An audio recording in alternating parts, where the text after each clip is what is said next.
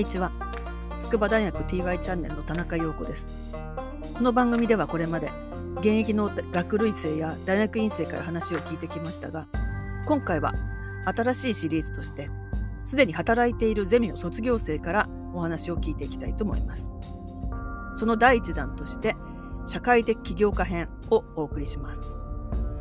自分でやりたい仕事を起業という形で実現した卒業生のお話を聞いていきますがその中でも今日は樹木医木のお医者さんとして森を守るためにハードウッドという会社を設立した片岡秀美さんからお話を伺います。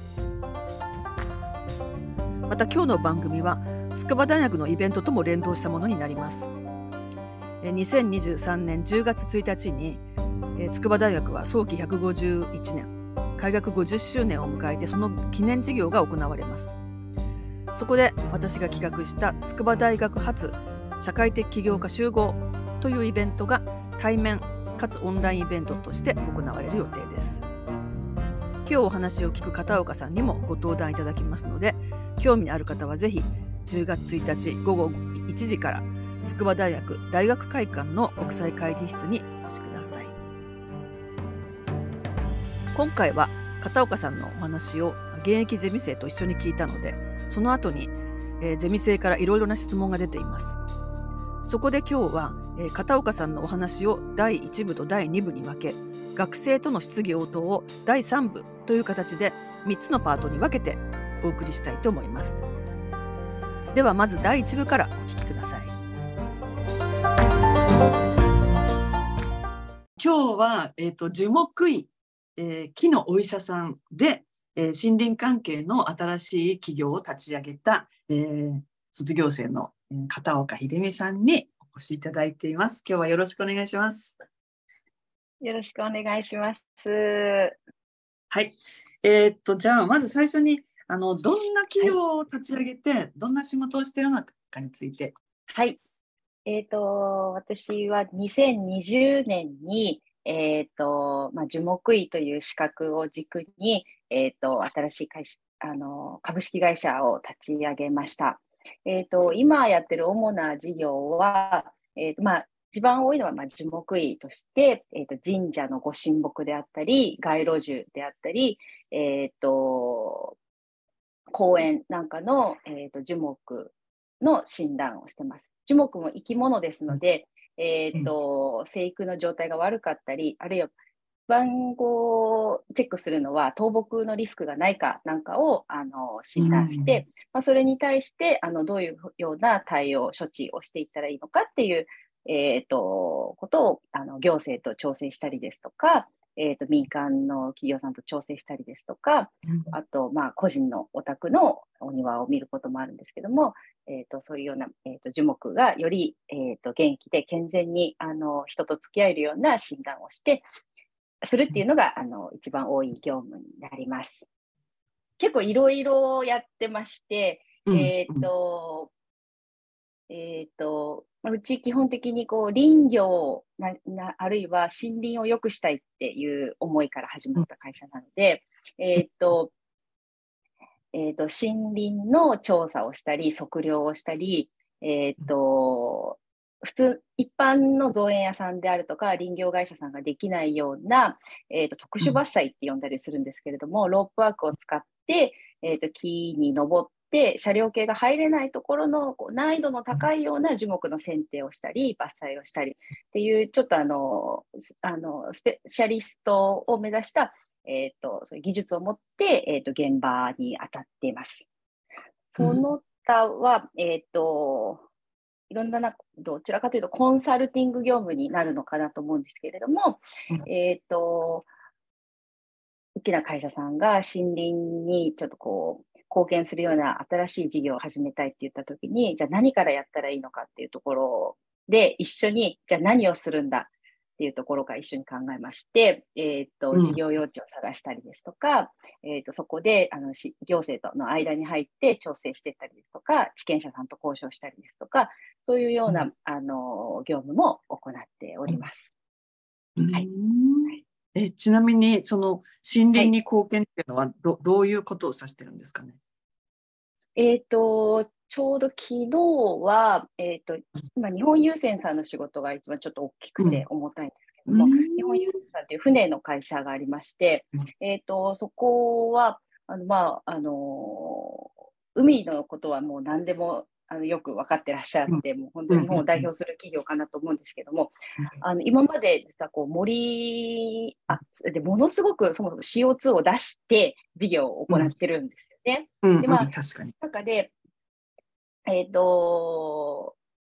まあ、今までこういろんなこう環境に負荷をかけてきたので、少しでもこう恩返しをするようなあの事業も同時並行でやっていかなくちゃいけないということで、うん、えーと、森に関する事業も始めていきたいっていうところから話は始まってるんですけども、ただ何からどう手をつけたらいいのかっていうのは、もうちんぷんかんぷんといいますか、うん、あのなですので、じゃあ森といってもあのいろんなこう、えーと林業として貢献するのか、あるいはこう果樹園を作るような形で貢献するのか、うん、あるいはこう生物多様性豊かな里山として、うん、あのこう管理していくような森を作っていくことで貢献するのかとかいろんなこうやり方があるんですけれども、うん、あのじゃあまあどの選択肢でこうやっていこうかですとか、えーと、じゃあ、まあ、それこそ本当どこでやるのかっていうとところでも一緒にあ流星さんのこう役員とも一緒に何何箇所もこう見に行きましてあの、良さそうな対象地を探してはい、うん、いうことをやってます。なるほど。いや、はい、すごいですね。ままさに本当に 環境コンサルタントですね、じゃあね。なるほど。そうですね。今日は今日であの木質バイオマスを作りたいというプラントさんが、うん、あのありまして、うん、その、プラント自体はもう用地も確保できて、プラントも作る技術もあるんですけど、あとはいかに木質バイオマスのプラントですので、収材する、要はその燃料となるこう木材をどれだけどう集めてくるかっていうのを、こう地域と住み分けしながら、あのちゃんと地域だったり、あの地元の林業事業体にちゃんと利益が返るような形のこう価格設定にしながら、こう、ぶつかんないように、あの交渉していくっていうようなあの交渉業務をしています。今日はそんな仕事をしてました。はい。なるほど。毎日すごいですね。いや、めちゃくちゃすごいです。いやそれはもう、とっても貴重なね、仕事ですね。なるほど。いやいろんなことしてることが、はい、わかりました。あ、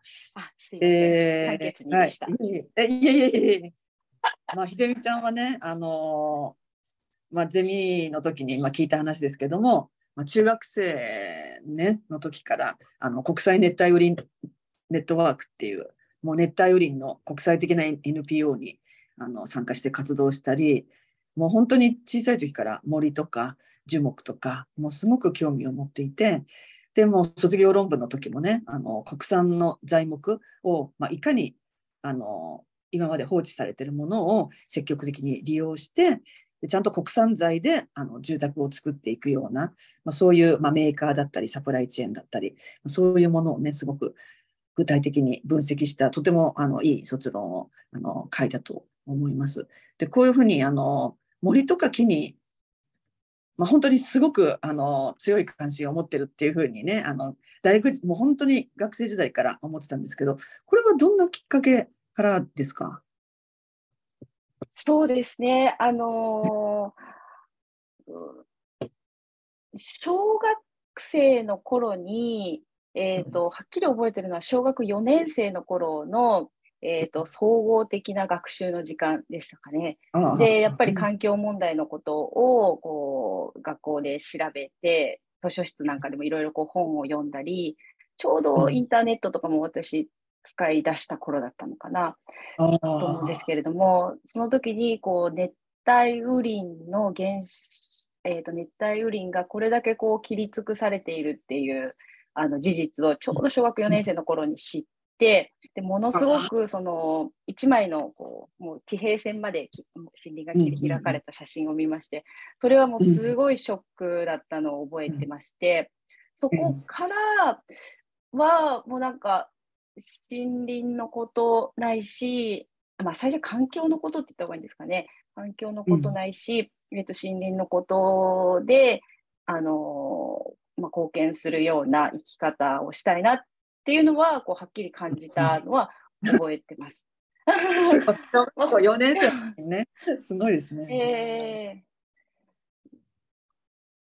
そうですね。よく聞かれるんですけども、本当それがやっぱり大きかったなと思うと、こう小学校の授業っていうのはすごく大事なんだなって思ったりしますね。えー、いやもう本当にあのまさに森林のために小さい時から一貫してね生きてるっていう感じですよね。そうですね。その当時は環境問題イコール森林問題だと思っていた節があって。なるほど。いやその後あのね卒業した後はあのまさにっていうとあれですけど住友林業に入ってあの木の家を作るっていう方向にね、はい、あの、はい、就職していったわけですけれどもこここではどんな仕事をされてたんですか？そう。ですね、えーと木えーと、住友林業も大きな事業部が3つありまして、1つは住宅を作るこうハウスメーカーの機能としての事業部がありまして、うん、2つ目はあの木材、建材事業本部といって、えーと、木材を流通させる、あるいはまあ住宅に関わるこう建材なんか、要は建材って言ってもトイレとか、えーと、お風呂とか、えーと、外壁の壁の資材だったり、そういうもう費用を立てるために必要な資材一式をこう扱う、まあ、商社ですね、商社の流通部門がありまして、そこに配属されて、えーと、木材を流通するような、えーと業務に関わってました。うん、もうまさにあれですね、もう卒論の時のテーマをそのままあ。の企業に入って文字でやってたみたいな。そうですね、はい。すごいですね。で、この時は、あのだだけど、その住友林業をその後こう辞めてしまうことになるんですけれども、はい、そのきっかけっていうのは何だったんですか、はい、そうですね、えー、っと、住友林業すごいいい会社でして、あのーうん、やってたことも結構こうダイナミックでしたし、あのやりがいもあったので、うん、その時、えっ、ー、と、もうずっと続けていく意思はあのはっきりあったんですけれども、うん、えっ、と、結婚しまして、えっ、と、出産しました。で長男を出産した時は、あのその後すぐ復帰するつもりだったんですけどもあの1年空いてすぐこう次男を妊娠しまして、えーと、育休期間がちょっとこうそのまま延長で2年ぐらいこう連続してや、休んだんですよね。で結構こう家でずっと育児をしているとこうちょっとこうめいってくるところがあったりしましてそんな中でえっ、ー、とそうですね。うちの主人が、えーと、め全くあの専門は違うんですけれども、あ同じ筑波大の出身で、えーと、うん、あの医学、医療系の仕事をしてまして、で主人の勤める病院で私、出産もしたんですけれども、うん、でその時に、えーと、主人が、まあ、医者として、すごくこういろんなこうところでこうこう引っ張りだこでこう一生懸命働いてる姿をこう病初めてこう職場という意味で病,、病院にいたのでこう垣間見る機会があったり、でちょうど産後すぐぐらいにあの筑波大に戻ってきてくれっていうオファーをちょっと受けたりして、で主人はまあ働きながら大学にも通ったんですけどもそういうのを見ていてなんかすごいかっこいいなと思ってしまいまして あの あのこうスペシャリストといいますか専門職を持ってかつこう研究もしてたりですとか、あのー、すごい、あのー、かっこいいなと思いましてで私、まあこうまあ、サラリーマンとして、えーとまあ、今後やっていくのはやっていく中にちょっとこう迷いが生じてしまいまして、うん、えーと自分が女性としてこう家庭を守りながらえー、っと、働き続けるっていうことをこう考えたときに、自分もその専門職だったり、えーとまあ、人には負けないようなこうスキルだったり、えーと、働き方をするようにちょっと、あのー、した方がいいのしたいなって思ったんですね。そういう時にあの樹木医っていうフレーズがすごくなんかこう自分の中でこうしっくりきまして、で、そうですね、住友林業の育休中にちょっと樹木医を目指そうかなっ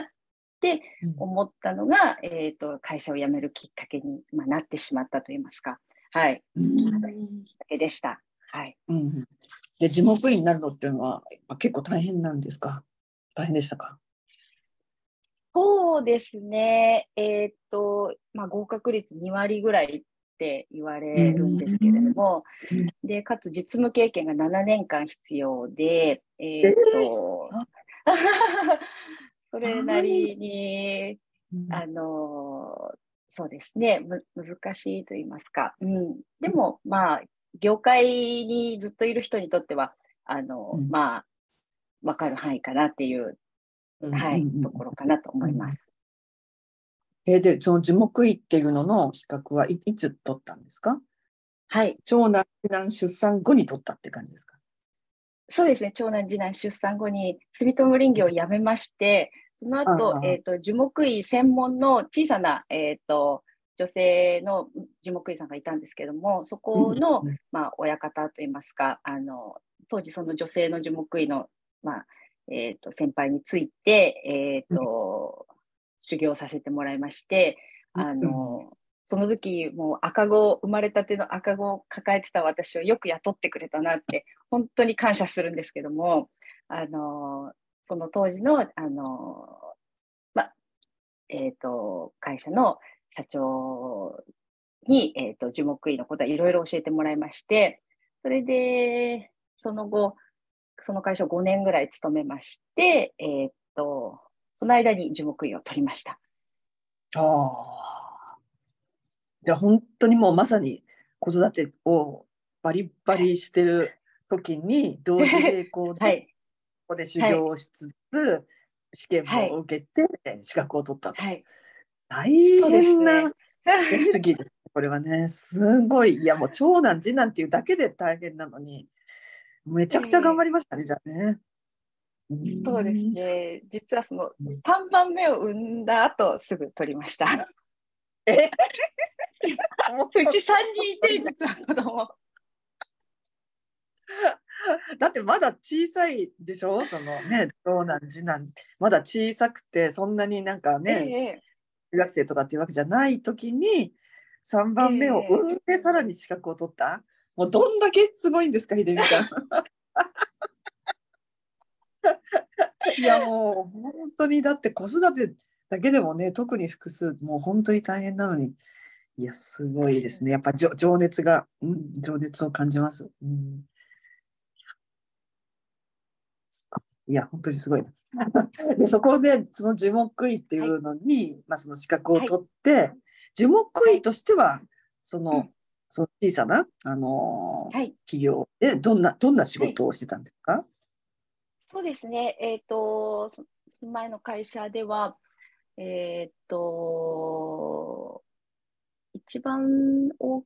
いなと思ったのは、えっ、と、それこそドイツ製の機械で、ピカスという、えっ、と、樹木の内部の状態を、えっ、と、人でいうこう CT スキャンを取って、あの、まあ、レントゲンといいますか、そういうような内部の状態を、あの、切らな、でも、あの、診断するような機械があるんですけれども、うん。うんうんはい。で、それを、あその前の社長が初めてドイツから日本に輸入してきたんですよね。で、その解析機械の、えっ、と、を使って、えっ、と、いろんな樹木を診断して、そうすると、あの、木ってやっぱり外から見るだけでは、中がこうどうなってるのかわからないこと結構ありまして、で、その機械を使いますと、えっ、と、音音の力と電気の抵抗でこう中の状態っていうのを診断するんですけれども、中がこう立っていたりですとか空洞になっているっていうのを外からではわからない情報でもこう非破壊であの検査することができまして、なるほど。なるほどはい、でそのオペレーションをもうみっちりあのオペレーションと解析ですね。あの、うん。まあ、何千本何万本とやる中でこう叩き込んでもらったっていうような感じです。で、その機会もまだ日本には、えっ、と、10台もないので、7、8台なのかなしかまだ日本にはなくてですね、それをやっぱり使える人ですとか、解析できる人がそんなに多くないので、あの、うんその機会が使えるっていうのが、あの、一つ私の強みとして、えっ、と、独立の背中を押してくれました。はあ、なるほど。いやもう最初に言ってたそのスペシャルの仕事っていうのをまさにこれでじゃあ実現したわけですね、じゃあ。そうですね。はい。ちょっとまあ他の人には、まあ、できできないと言いますか、ええ、経験がいるので、はい。あでもそれはすごい貴重な経験ですね。で、その樹木医としての仕事をあのやってきて、はい、でその中から今度は自らのあの会社を立ち上げることになったわけですよね。はい、その契機っていうのはどん、えー、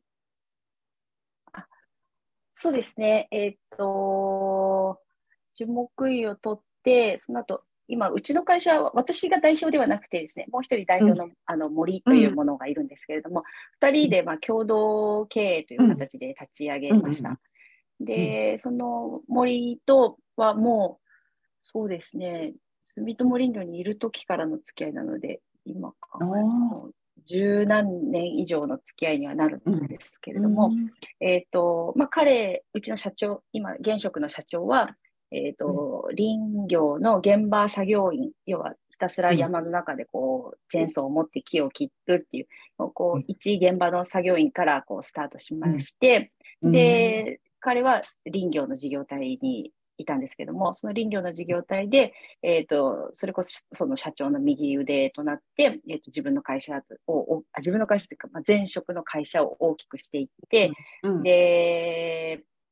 えっ、ー、と、まあ、林業の抱える課題であるとか、えっ、と、自分たち、えっ、と、従業員が抱える、なんて言いますか、林業事業体としてのこう給料の問題ですとか、えっ、と、労働安全面の課題ですとか、えっ、ー、と、まあ、やりたくても、こう、なかなかこう、こう、会社としてできないっていうジレンマをこう抱えてたんですよね。で、私も、あの、もともとすごくこう、林業には、あの、関心がありましたし、えっ、ー、と、樹木医というスペシャリストの技術は、あの、一つ、こう、獲得した直後ぐらいだったんですけども、まあ、日本の林業であるとかをよくするために、改めて、えっ、ー、と、自分たちでゼロからこう会社を作って、えっ、ー、と、うん、行こうかって、いや、いまあ、そうですね、最初は別に行こうかっていう意思は全然なくてですね、まあ、いろんなことをこう話している中で、うん、じゃあそれだったら自分たちの会社をゼロから立ち上げてみようか、みたいな話になりまして、で、私もその前の会社のちっちゃなあの樹木医専門の会社も、その親方について、えっ、ー、と、会社っていうのはどう仕事を作っていくのかですとか、うん、あの、っていうのはすごく肌感覚として分かっていたので、えーと、自分の会社を作ること自体はそもうそそういう意味ではそんなに怖くはなかったっていうのがありまして、うん、えっ、ー、と、じゃあ、あの、やろうっていうことで、あの会社を立ち上げることにしました。うんえー、このあの新しく起業したハードウッドっていう会社はあの、はい、具体的にどどんな仕事をどどんなコンセプトでやっていくっていう感じなんですか？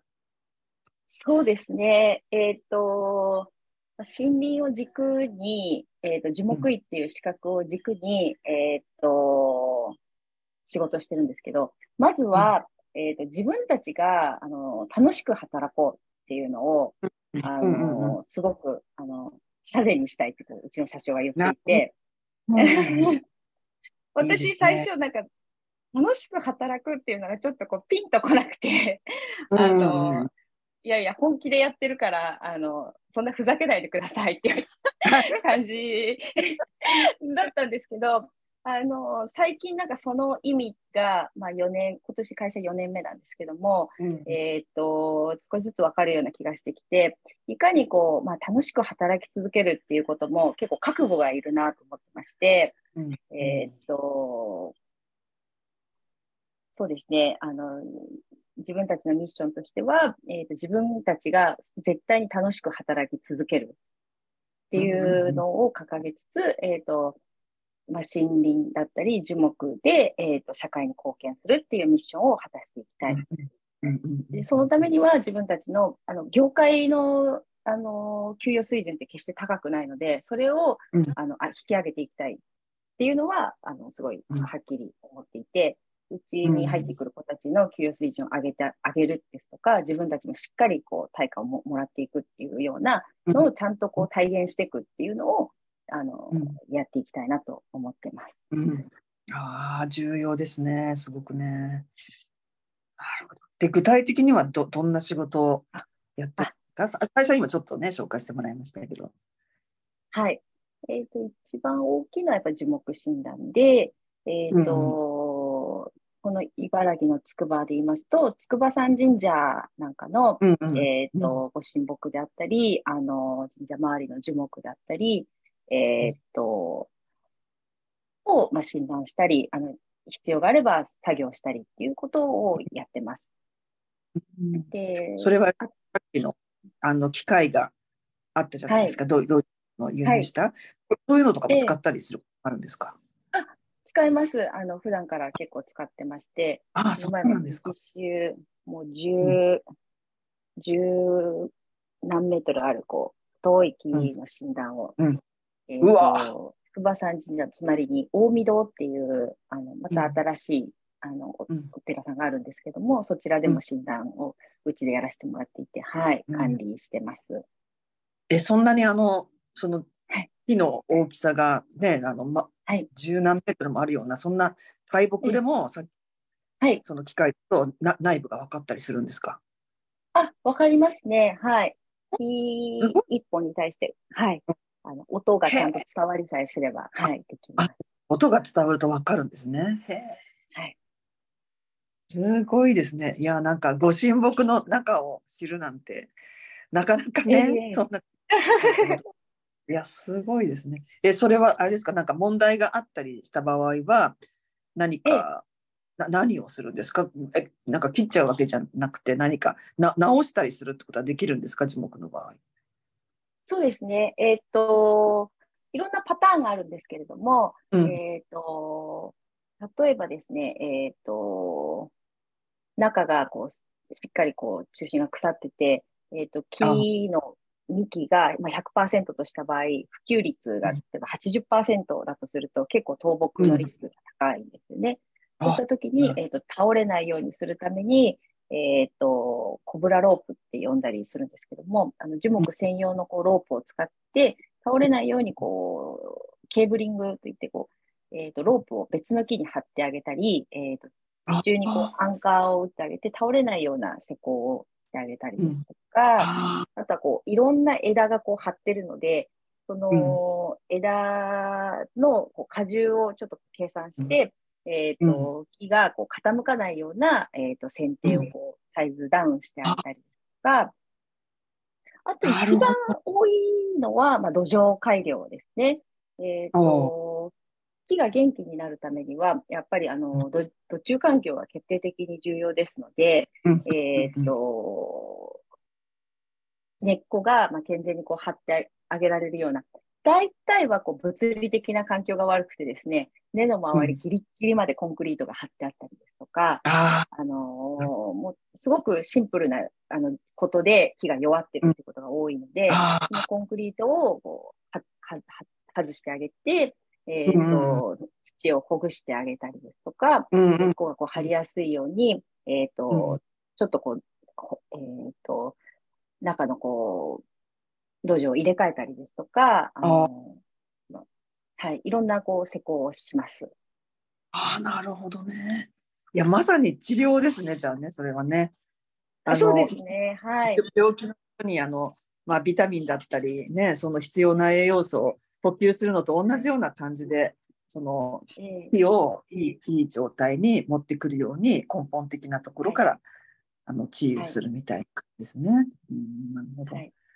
い、や、素晴らしい。